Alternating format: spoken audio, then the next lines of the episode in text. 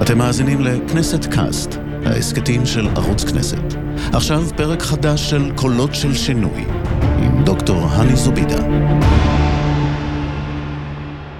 שלום לכולם, אנחנו שוב עם הכנסת קאסט, קולות של שינוי. התוכנית שמביאה לכם את האנשים שיצרו שינויים בפוליטיקה והחברה הישראלית. היום נמצאת איתי דוקטור ליהי שחר ברמן, היא יושבת פה מולי, מנכ"לית איגוד ערים, מפרץ חיפה להגנת הסביבה, ואני צריך להגיד משהו קטן.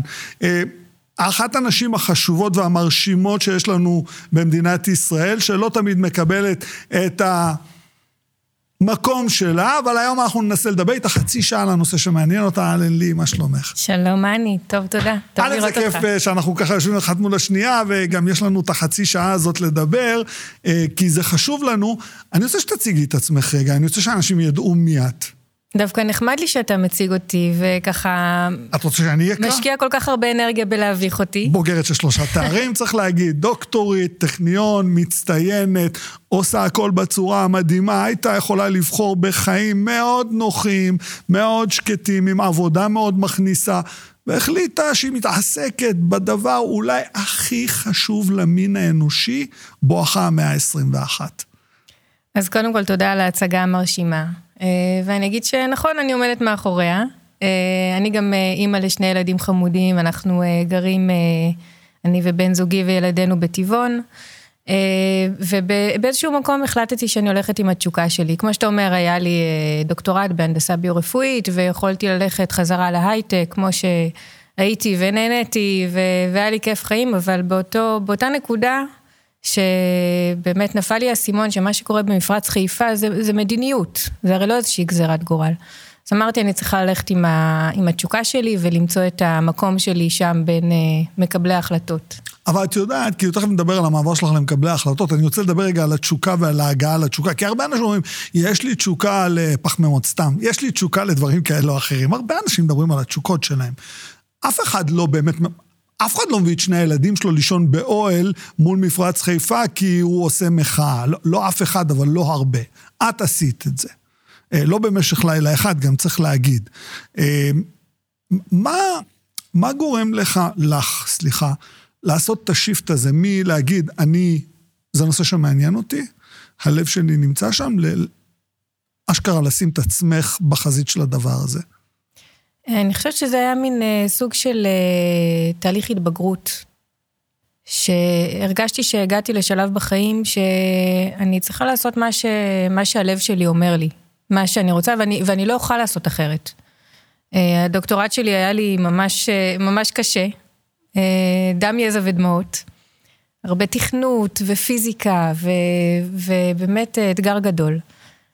וראיתי שכל פעם שאני מתעסקת בנושא הזה של אה, אקטיביזם ומדיניות ציבורית וסביבה, יש לי אנרגיה אינסופית. אני, אני יכולה להישאר אה, אה, לילות כימים אה, מול המחשב ולקרוא דוחות של מבקר המדינה ולכתוב ניירות עמדה ולהתראיין, ויש לי פשוט מין מלאי אנרגיה אינסופי. ואז אה, בנקודה הזאת הבנתי גם שיש לי את הפלטפורמה לעשות את, ה, את השיפט. נכנסתי לאיזושהי תוכנית שנקראת תוכנית ממשק, שהיא תוכנית צוערים לשירות המדינה, שלוקחת בדיוק את אותם דוקטורים מבולבלים כמוני, ומכניסה אותם לממשלה לתפקידי ייעוץ אה, לדרגים דרג, דרגים מאוד אה, בכירים. וככה עשיתי את המעבר פאזה הזה בין התחביב למקצוע. וזה ממש מקצוע, וצריך להגיד גם, חשוב מאוד להגיד, כאילו, זה לא משנה מתי ראיינתי אותך או ראיתי אותך בפעולה, אי אפשר היה לתפוס אותך כאילו מחוץ לאלמנט. י, ידעת מה את עושה. כאילו, זה לא ש... זה באמת התשוקה שלי, ומישהו אומר, זו התשוקה, ולא יודע כלום בעניין. את ידעת הכל לפרטי פרטים ובאת מוכנה לכל מקום, אני, ואני רוצה מהנקודה הזאת לשאול, כי הרי לא ידעת שזה יהיה המקצוע שלך.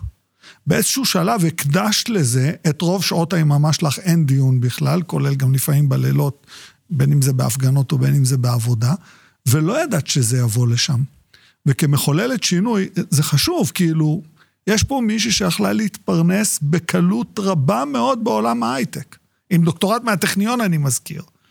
והחליטה שלא. את לוקחת את עצמך כמה שנים את נמצאת במצב הזה שבו את פעילה. עוד לא בתוך המצב. כן, ז, ז, זאת נקודה באמת מעניינת, כי אני במשך שנים חילקתי פליירים. חילקתי פליירים להפגנות. ואני לא אומרת את זה בזלזול. אני אומרת את זה כי זה, זה היה בשבילי הדבר הנכון לעשות באותו רגע. ודרך אותה חלוקת פליירים למדתי המון. כי חילקתי פלייר לתושב, שהיה כתוב שם שרוצים להרחיב את בתי הזיקוק, ורוצים לבנות עוד ועוד ועוד, אה, ולהביא עוד חומרים מסוכנים. והתחילו לשאול אותי שאלות. מי מקדם את התוכניות האלה? למה מקדמים את התוכניות האלה? את מי זה משרת? מה בז"ן בעצם עושים?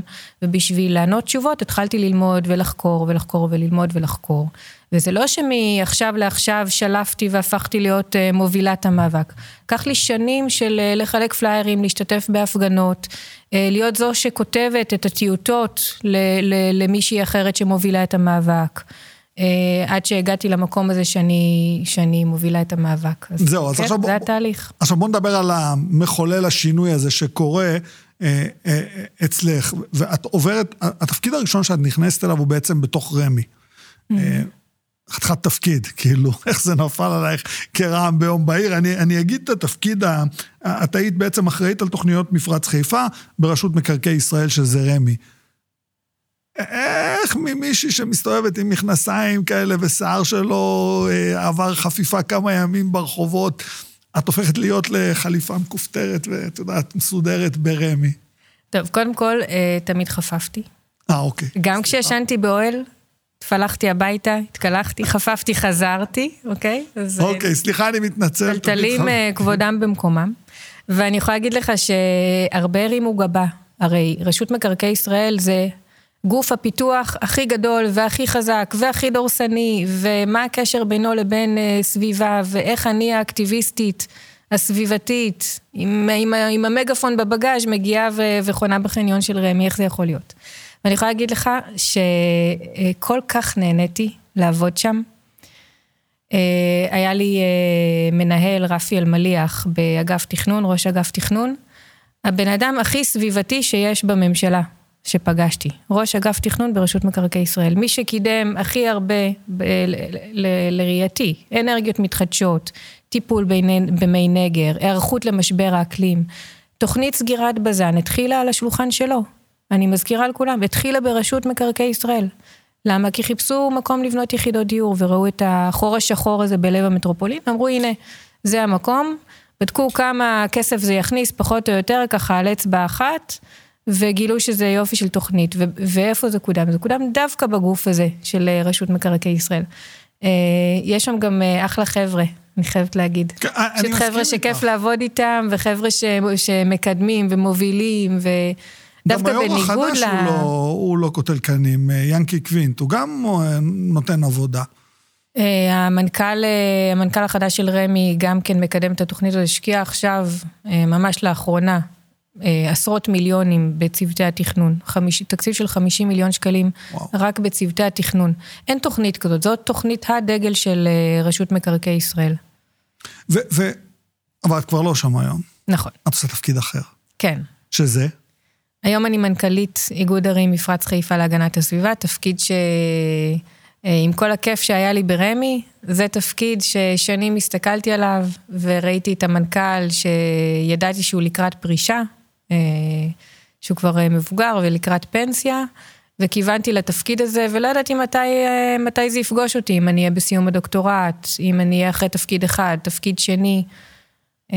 וברגע שהמכרז יצא, אז קיבלתי את ברכת הדרך מהמנהל שלי ברמ"י, וניגשתי למכרז, וכן, ומצאו אותי מתאימה. והיום את יושבת מול, אני אולי אגיד את זה בצורה מאוד עדינה, מול הלובי אולי הכי חזק במדינה. אה, את נלחמת בכמה חזיתות, נלחמת. את מנסה לשפר את חיינו בכמה חזיתות, אני לא אשתמש במושג הזה יותר, אני מתנצל. ו- ואיך את מרגישה בעבודה מול כל מה שקורה במפרץ חיפה? כי הרי ביני ובינך, זה צריך להיעלם מהעולם הדבר הזה כמה שיותר מהר. נכון.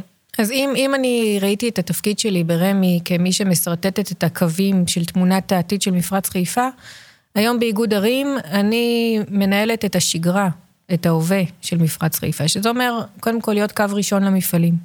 זה אומר שלפני שבועיים ישבתי בבז"ן עם כל אה, מנהלי בז"ן, וישבו אצלי גם לפני כן מנכ"ל בז"ן ויו"ר בז"ן, ו... ואני צריכה ללמוד לעבוד איתם. עכשיו, אה, זה לא פשוט, לשני הצדדים. אה, אבל כרגע הם שם. והם כנראה יהיו שם במפרץ חיפה עוד כמה וכמה שנים. וכל פעילות מזהמת שהם עושים היום, צריך למצוא את הדרך אה, להפחית את הפליטות ולהיות שם עם היד על הדופק על כל דבר שקורה. יש עכשיו חודשים של אה, פעילות תחזוקה ש, שקורית אה, בבז"ן, זה אחת לכמה שנים. אנחנו מקבלים עשרות תלונות על ריחות מאוד קשים. אנחנו רואים לפידים שמאירים את השמיים כאילו השמש זרחה בלב המטרופולין. את חייבת להסביר לאנשים מה זה הלפידים, כי בתור תל אביבי, כי אנחנו עוברים בחיפה, אני, כשהסבירו לי את זה, הייתי בהלם, בפעם הראשונה אני זוכר. שאומרים, וואי, לפידים זה מגניב, כאילו, יש אור, וכאילו, זה לא מופע אור קולי. מגניב זה לא. זהו. אז תסבירי למה זה... הלפידים האלה דולקים. זה כן מופע אור קולי. אתה יודע שאנשים בקריית אתא מתעוררים בלילה מהרעש של הלפיד? ראית פעם לפיד שמתעוררים מהרעש שלו? כי זה בעירה ברמה מאוד גבוהה. העוצמה היא כל כך, כל כך חזקה, שילדים מסתכלים על זה מהחלונות שלהם בכל מפרץ חיפה בבהלה. הלפיד הזה זה לא, זה לא משהו שמקשט את אה, שמי, ה, שמי המפרץ, זה משהו שהתפקיד שלו זה תפקיד בטיחותי, הוא אמור לשרוף את כל הגזים העודפים מהמתקנים שלהם. אז למשל עכשיו, שהם עושים תחזוקה במתקנים שלהם, הם מפנים את כל הגזים ללפיד בשביל שישרפו ולא ייפלטו כמו שהם לאוויר, כי זה יותר מסוכן. אבל הנה קורה, וגם קורה עכשיו, שהם עוברים את הערכים, הם חורגים מהספיקות המקסימליות שהלפיד מסוגל לטפל בהן, ואז מה קורה? החומרים האלה נפלטים לאוויר. שאם אנחנו רואים עשן שחור שיוצא מהלפיד, זה אומר שיש כאן שריפה לא מלאה. שריפה לא מלאה, זה אומר שאנחנו נושמים כל מיני... חלקיקים. חלקיקים וחומרים, וזה לא רק אה, CO2. אה, שגם זה גז חממה ולא... זאת אומרת שבעצם כשאנחנו מסתכלים על הלפידים האלו, יש בעיה במתקנים, בין אם זה תחזוקה שבה פולטים גזים ושורפים אותם, או אם יש תאונה, ואז זה מופנה לתוך הלפיד, ואז אנחנו רואים את זה. נכון מאוד, נכון מאוד. וזה חלק מהחיים האינטגרלי בחיפה. זאת אומרת, באזור הצפון מפרץ חיפה. זה בדיוק העניין. מה, ש, מה שהכי מטריד זה שרוב הפעילות הזאת היא חוקית, לחלוטין. לי כרגולטור אין מה לעשות נגד זה. כל עוד המפעל הזה יושב שם בלב המטרופולין, השגרה הזאת שילדים מתעוררים ורואים כזאת להבה של לפיד, או אה, תושבים מתעוררים באמצע הלילה מהרעש, או לא מצליחים לישון בלילה מהריחות, אה, יושבים בבתים שלהם עם חלונות סגורים כי אה, חוששים לצאת מה, מהבית בגלל הריחות ה, המאוד מאוד מאוד חריפים וחזקים של נפט ודלק במפרץ חיפה. זאת, זאת השגרה. ו, ולרגולטור אין הרבה מה לעשות כי יש להם היתר לזה. זה פשוט חוקי. בואי בוא, בוא רגע נעלה בפריזמה ברשותך. אוקיי, תראי. כולם מדברים על איכות הסביבה, הגנת הסביבה, כולם כזה מצקצקים בלשון, אין מה לעשות וכולי וכולי. בפתח המאה ה-21, אם אתה לא חי במדינת ישראל, אוקיי? ואתה קורא, בוא נגיד, הניו יורק טיימס, או אתה קורא טיימס, או, או, או מה שאתה לא קורא בחו"ל, אני חושב שבהשוואה לישראל, אין פרופורציה לכיסוי שהנושא הזה מקבל במקומות אחרים בעולם, OECD או אירופה או אמריקה, לעומת מה שקורה בישראל. למה זה ככה? למה לדעתך זה ככה? תראה, זה עניין של אה, מדיניות וסדרי עדיפויות. אה, באירופה מבינים כבר מזמן שסביבה זה לא מחבקי עצים. וסביבה זה החיים עצמם. ובישראל מאחרים להבין את זה. מסתכלים על אה, נושאים כמו משבר האקלים כאילו זה רחוק מאיתנו וזה לא יגיע אלינו. ואנחנו יושבים ושואלים את עצמנו שאלות, איך זה יכול להיות שיש כאלה שריפות מטורפות בקיצים האחרונים, או גלי חום, או שלג בחרמון בסוף מרץ. אנחנו שואלים את השאלות האלה ואנחנו לא מסתכלים על התמונה המלאה שהיא אה, נקראת משבר האקלים. אז בישראל אנחנו, אנחנו לא שם. והמדיניות שלנו מוכתבת מכל מיני אינטרסים. והמקום של האינטרס הבריאותי והסביבתי אה, מקבל, אה, בוא נגיד, משבצת קטנה מדי, נקרא לזה. גם ברמת ההוצאות וגם ברמת התודעה. אני, אני גם, את יודעת, אחד מהדברים שהדהימו אותי, אני, אני חושב שדיברנו על זה פעם אחת. דיברנו על שני דברים, דיברנו על הגז, ש, שלדעתי שנינו אמרנו שלא יוציאו אותו מהאדמה, שמוכרים לנו סיפורים, ובסוף לא יוציאו אותו ולא מוציאים אותו נכון להיום, לדעתי דיברנו על זה לפני שנים. והדבר השני שדיברנו עליו, זה החינוך. מערכת החינוך בבתי הספר, כאילו, כמעט לא מדברים על הנושא הזה. זה מוזנח, ו- ואני רוצה רגע לקשור את שני העניינים האלה, כי מחד, אם ילדים היו לומדים את היתרונות שבשימוש בגז ומאגרים שיש לנו, יכול להיות שהיינו מדברים אחרת. והדבר השני שעומד על השולחן זה כל הקונספט של בריאות. למשל באזור מפרץ חיפה, למשל, לא בהכרח, כי גם בתל אביב יש את הבעיה של הזיהום. למה לדעתך, ואני באמת שואל את זה, מדינה שכל הזמן מדברת, אין כסף, יש כסף, למה לא מקדמים את הנושא הזה? כי בסופו של דבר יהיה פה חיסכון אדיר של כסף. למה לא עושים את זה? תראה, במערכת החינוך יש את העניין של להזיז את הגבינה. לעשות שינויים בתוכנית הלימודים זה, אה, זה די מסובך, ולכן הפעילות הסביבתית תמיד נדחקת כפעילות העשרה.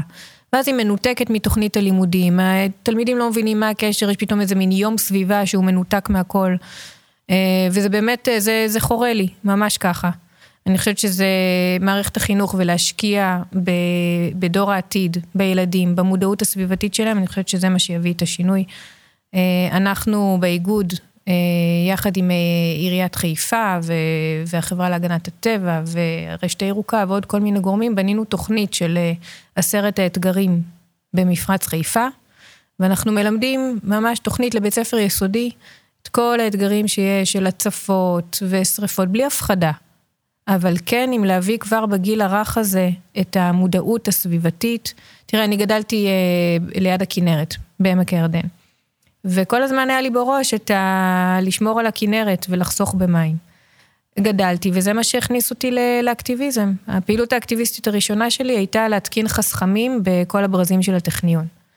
עכשיו, זה משהו שננטע בי, הזרע הזה ננטע בי כ- כילדה. ואני חושבת שצריך להשקיע הרבה מאוד משאבים במערכת החינוך, בקידום החינוך הסביבתי, וגם לעודד לאקטיביזם. אקטיביזם על אמת, לכתוב, שילדים יכתבו ניירות עמדה, שיופיעו בתקשורת, שיארגנו הפגנות, שיכירו את נבחרי הציבור, שידעו אה, לדרוש את מה ש... שהם יכולים לדרוש מהם. תעודדי דמוקרטיה, את יודעת מה יכול לקרות. אפשר לשנות פה סדרי עולם אם הילדים יתחילו לחשוב בעצמם. אה, את יודעת, כשאנחנו מדברים על זה, אנחנו מתרכזים בחיפה, ואני חושב שחיפה היא, מבחינתי, זה, איך לא להיות דרמטי בעניין, זה פצצה מתקתקת. אוקיי, אנחנו כולנו יודעים.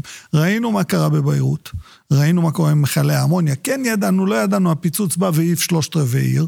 ואנחנו מסתכלים על חיפה, ואני מסתכל על חיפה היום, והדוח של משרד הבריאות שנגנז על, על רמת החולי בחיפה, אה, איך ילדים נולדים וכולי וכולי, ואני מהמקום הזה רוצה לשאול, בתוך המאה ה-21, כש, כשאני מסתכל עלייך ואני חושב על כל הדרך שעשינו, כאילו את בפעילות ובעבודה ואני בלסקר את זה, מה לא ברור בשלב הזה? כאילו, כשאת אומרת, את, את יושבת איתי עכשיו, את אומרת, שמע, אני עשיתי כבר כמה מהלכים. הייתי ברמ"י, אני יושבת ראש איגוד ערי חיפה. מה את חושבת, איך את עומדת מבחינתך להסבר לציבור? למה לא כולם אומרים, ועדת מנכ"לים, לסגור את, את מפרץ חיפה עכשיו? כי התמונה היא מורכבת.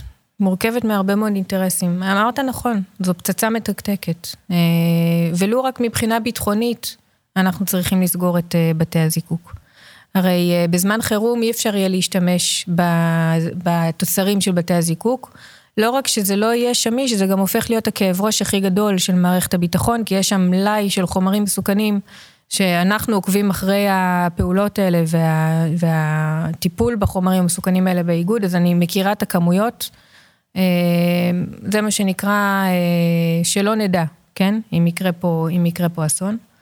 אז ולו רק מהבחינה הזאת, צריך לסגור את בתי הזיקוק כמה שיותר מהר. ואני שואלת כמוך, איך יכול להיות שלא עושים את זה במהירות המרבית? אבל כאן נכנסים כל מיני אינטרסים, אינטרסים של, אה, של האוצר. ואגב, אני לא מזלזלת, אני לא חושבת שאפשר לשפוך אה, מיליארדים מקופת המדינה אה, בלי לחשוב על התהליך הזה לעומק. אז, אז כן, יש גורמים בממשלה שאומרים, בואו ניתן לבז"ן למות בעצמם. והם רק שוכחים שיחד עם בז"ן ימותו עוד כמה מאות uh, תושבים במפרץ חיפה. והשילוב הזה של האינטרסים דוחה את, הת, את, ה, את התאריך שבו יסגרו את השלטר בבתי הזיקוק בכמה וכמה שנים. עכשיו, אני לא אומרת שאין אה, הכנות ואפשר לסגור מהיום למחר. יש כמה מהלכים שדורשים אה, את היערכות משק האנרגיה. המעבר הזה מיבוא נפט גולמי וזיקוק שלו ליבוא של תזקיקים. אה, אגב, לא מהלכים יותר מדי מתוחכמים. אנחנו משתמשים באותן תשתיות בדיוק, הרי יש כבר מיכלים. היום הם מכילים נפט גולמי, אפשר מחר בבוקר לשים בהם תזקיקים במקום נפט גולמי. לבנות עוד כמה צינורות, קצת אחסון של אה, גפ"ם, של גז בישול, אבל לא, לא בשמיים, מה שנקרא. בטח לא ייקח עשר שנים, אז למה מדברים על, אה, על בעוד עשר שנים? אני שואלת כמוך, אין לי את התשובות.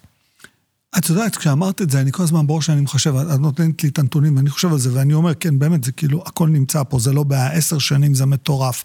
החישוב הזה, שכמה כסף יעלה, לעומת כמה חיים זה יעלה, אבל בסדר, בוא נניח לזה רגע, מאוד ציני אני כרגע. אבל ברמה הפרקטית, כשאני הסתכלתי על מה יקרה במפרץ חיפה, אם יוציאו את כל התעשיות ויבנו שם מגורים פלוס אזורי עבודה פלוס אזורי הייטק, אנחנו מדברים על שינוי טקטוני בחברה הישראלית. האזור הזה יהפוך להיות לליבת המדינה, לא ככה? זה לא יכניס מיליארדים של שקלים? ממש ככה. ולא סתם זה התחיל במשרד ראש הממשלה עוד בממשלה הקודמת, במועצה הלאומית לכלכלה. הפתרון ליוקר המחיה בתל אביב זה לסגור את בז"ן. למה? כי צריך לפתח עוד מטרופולינים, עוד ערי מטרופולין מושכות ויצירתיות וחזקות, כמו שיש לנו בתל אביב, גם בבאר שבע וגם בחיפה. ואז משרד ראש הממשלה התחיל לפתח את באר שבע והסתכל על חיפה וחיפש את החסמים שעוצרים את אה, חיפה מלהתפתח. עם רצועת ים כזאת יפה, ועם הכרמל, ועם אוניברסיטאות, והטכניון, אה, איך זה יכול להיות שחיפה עומדת במקום? והנקודה שזיהו זאת התעשייה הפטרוכימית. עכשיו, אני, אני שואלת אותך, אתה יכול לחיות בדירה שמהמרפסת רואים את הלהבות המשוגעות האלה של הלפידים? אני מכירה את האנשים, אני מכירה את הסטודנטים שלמדו יחד איתי בטכניון. ברגע שהם יכולים, הם אה, לוקחים את הרגליים שלהם ועוברים למרכז. אז זאת הנקודה שעוצרת את חיפה מלהתפתח, ו, ו, וזאת הסיבה שצריך לפתח את המטרופולין הזה. קודם כל לסגור. בתחשיב, בתחשיב, בואו נסתכל רגע על העתיד. בתחשיב של מדינת ישראל. יש לנו את כל הדברים כדי לעבור לבעצם כלכלה ברת קיימא, שהיא סביבתית, גם חכמה. מה, מה כחברה, כאילו, אני מודע, אוקיי, אנחנו חברה בעייתית, אבל אני שואל ברמה של איכות סביבה. מה כחברה אנחנו צריכים לעשות? למה? למשל, אני יודע, הדברים הקטנים, על למחזר, אה, על לשמור על הניקיון, לנסוע בתחבורה ציבורית. כי אני, אני, אני זוכר אותך כל הזמן מסבירה. ואני אומר, אחרי כל השנים האלה שאת עובדת ועוברת מפעילה לתוך הממסד, את מרגישה שכאילו את מצליחה לממש, או שאת מרגישה שאת צועדת במקום? כי זו שאלה חשובה בתור מיישמת שינוי, לדעתי אחת החשובות בחברה הישראלית. נכון, אז אני יודעת שבדרך כלל התשובה לשאלה הזאת, זה בואו נסתכל כל אחד בחלקת האלוהים שלו, מה הוא עושה ואיך הוא ממחזר ואיך הוא מפריד אשפה ואיך הוא חוסך ואיך הוא זה.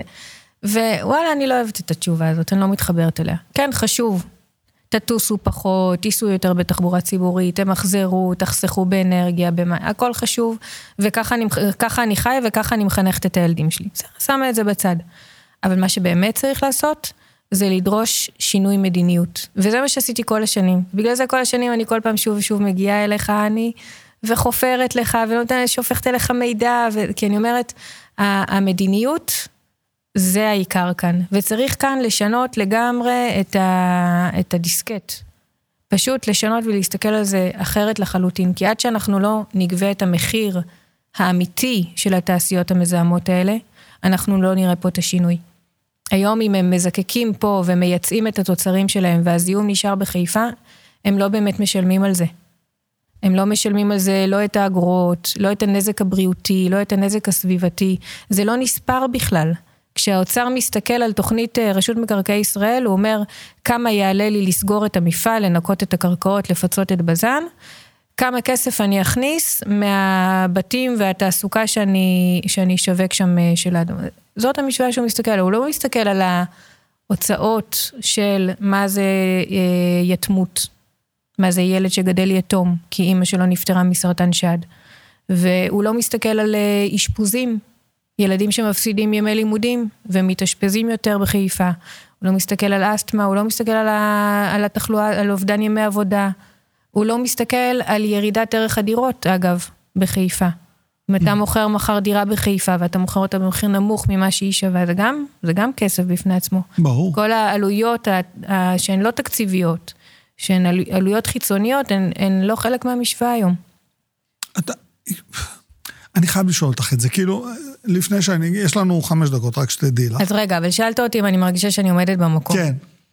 תראה, לפני חמש שנים ישבתי אצלך והתמודדנו נגד תוכניות להרחבת התעשייה. נכון. אוקיי? זה, זה היה רק לפני חמש שנים. מה זה חמש שנים במשק האנרגיה? זה פסיק. זה מצמוץ.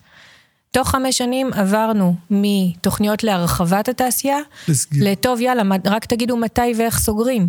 אנחנו כבר לא מדברים על האם, כן? הממשלה הזאת והממשלה הקודמת, שתיהן החליטו, זאת אומרת, כל 120 חברי הכנסת שלנו מסכימים עם זה שצריך לסגור את בז"ן. עכשיו השאלה היא בדיוק איך, מתי, כמה, מה צריך, כמה צריך לייבא, מה צריך לבנות. אני חושבת שתוך חמש שנים זה לכשעצמו אה, הישג אדיר. אבל אה, זה לא שאנחנו יכולים לשבת רגל על רגל, יש לנו עוד המון המון עבודה לפנינו, ואני כן שמחה שהיום התוכנית ליישום החלטת הממשלה נמצאת במשרד ראש הממשלה, אצל יאיר לפיד, נעמה שולץ, המנכ"לית שלו, היא זו שמובילה את התוכנית הזו. זאת אומרת, זה ממש שם, זה כבר לא נישה. אתה יודע, באיזה משרד איזוטרי שמקבל אפס תקציב, אנחנו יודעים על איזה משרד אנחנו מדברים. כן. זה. במשרד ראש הממשלה. זאת נעמה שולץ, מנכ"לית המשרד שמובילה את התוכנית הזו. הם מושקעים שם אה, המון המון תקציבים והמוחות המבריקים ביותר. בעיניי ובעינייך זה לא כזה יוצא דופן, זה, זה באמת הדבר הכי חשוב שאנחנו מתמודדים מולו. ואני אני רוצה, אולי זו תהיה השאלה האחרונה, תכף נראה איך בזמן, אבל אני רוצה לשאול אותך כן את השאלה הזאת. כי, כי הרי מתוך המקום הזה של שינוי מדיניות וכולי וכולי, הרי ביני ובינך, אם תושבי חיפה היו סוגרים את חיפה, עושים מצור סביב חיפה, סוגרים עם המכוניות את כביש 2, סוגרים את כל הכבישים העוקפים, כביש קריות, סוגרים אותה, לא נותנים לאף אחד להיכנס, משביתים את המדינה, כל הדיון היה נהפך אחר מבחינת לוח הזמנים. אבל יש את המשחק הזה, אתם יודעים, הרבה מפעלים אומרים, רגע, רגע, רגע, אם אנחנו נסגור, לא תהיה עבודה. תהיה עבודה, כי הרי יבנו את כל המפרץ מחדש, זה שקר. ואני רוצה לדבר איתך דווקא על הילדים, כי הלכתי עם החינוך ואהבתי את הרעיון הזה, ואני, ואני רוצה שתתני אמירה לילדים בינינו. כאילו גם, אני יודע שלא הרבה ילדים יראו את הכנסת, קאסט, אנחנו ננסה להנגיש, אבל הרי זה, מדובר בהם יותר מאשר בנו. כי אני, כשאני ראיתי אותך, תמיד אמרתי, כשאנשים שאלו אותי עלייך, אמרתי, לי היא לא עובדת בשבילי ובשבילה, היא עובדת בשביל הילדים שלנו ובשביל הנכדים שלנו. זה הדיון כרגע. מה, מה אנחנו יכולים להגיד להם שהם ייקחו את הדברים האלה צעד קדימה, שיבינו גם את המדיניות, גם את הפעילות, גם את האקטיביזם עצמו? אז אני אגיד לך מה אני אומרת לילדים שלי. תהיו עקשנים, ואל תקבלו לא. אם יש משהו שהוא נכון בעיניכם, ו- והוא צודק, תובילו, תראו את הכוח שיש לכם בידיים, תראו כמה, כמה גרטה טונברג אה, עשתה שינוי אה, עולמי, ילדה בת 15. ו- ותראו כמה כוח אתם יכולים אה, להכניס כאן למשוואה, וכמה חיוביות. ואני אני רואה את זה אה, כ, כמתנה לא רק לדור העתיד, את השינוי הזה שנעשה במפרץ חיפה, אני רוצה לראות את זה בדור שלי ושלך, אני. הלוואי. אני, אני, אני אומר לך, תראי, אין לנו הרבה זמן, אבל אני חושש. אני כן חושש, לי, אני אומר לך את האמת, כי אני רואה את זה, איך זה נדחה כל פעם, וזה מעצבן אותי. מעצבן אותי שחיפה היא עיר מדהימה. כאילו מה שבחיפה הוא בא כאילו כפועל יוצא, נוף לים, בתל אביב אנשים מוכנים להרוג בשביל נוף לים. מעצבן אותי שעיר כל כך יפה, עם כל כך הרבה מוקדים. מוקדים דתיים, מוקדים חילוניים, מוקדים אקדמיים, מרכז רפואי מדהים, עיר בכלל משגעת. וכאילו, זה בא לנו בטבעי שאנשים חיים עם הדבר הזה כל כך הרבה שנים. אז תראה, תוך עשר שנים זה ילך לכאן או לשם. אנחנו רואים היום הגירה שלילית בחיפה. אנחנו רואים שבסך הכל יש הגירה חיובית, אבל של אוכלוסיות מוחלשות. זה אומר שהאוכלוסיות החזקות, כל מי שיכול, קם והולך. ומי שנכנס פנימה זה אוכלוסיות מוחלשות. תוך עשר שנים, אם אנחנו לא ניתן תקווה לעיר הזאת, היא תלך ותידרדר, ואז להרים אותה ממקום כל כך נמוך יהיה מאוד מאוד מאוד מאתגר. ואני חושבת שזה האתגר של הממשלה הזו וכל הממשלות הבאות אחריה, שהשינוי יקרה ממש ממש בקרוב, שאנחנו נוכל לראות את תוכנית מפרץ חיפה כבר מושלמת תוך שנתיים, ואנחנו נוכל לראות שכל משק האנרגיה ערוך לחלוטין לסגירת פעילות הזיקוק תוך עוד שנתיים, וכבר תוך חמש שנים אנחנו נתחיל לראות מתקנים שנסגרים. זה לא יקרה באבחה אחת, זה יקרה בצורה מדורגת, אבל אם בעוד חמש שנים אנחנו נתחיל לסגור מיכלים, ולסגור מתקנים, את כל מה שמיותר, את כל מה שמיושן ומזהם, אנחנו כבר נתחיל להעביר ליבוא, אנחנו ניתן את התקווה לעיר הזו, ולא רק לעיר הזו, לכל המטרופולין, לכל גוש הקריות, לכל 12 הרשויות שמקיפות את מפרץ חיפה. זאת לא רק העיר חיפה. הלוואי. דוקטור לי שחר ברמן, תודה רבה שהצטרפת אליי. מחוללת שינוי אדירה בחברה הישראלית והרבה בהצלחה, ואנחנו נמשיך להתראות בכל מיני מקומות. תמיד אשמח. תודה לך. תודה רבה לכם שהייתם איתנו בכנסת קאסט. אה, תצפו, תפיצו ותמשיכו להתעניין. שיהיה לכם יום מצוין. להתראות.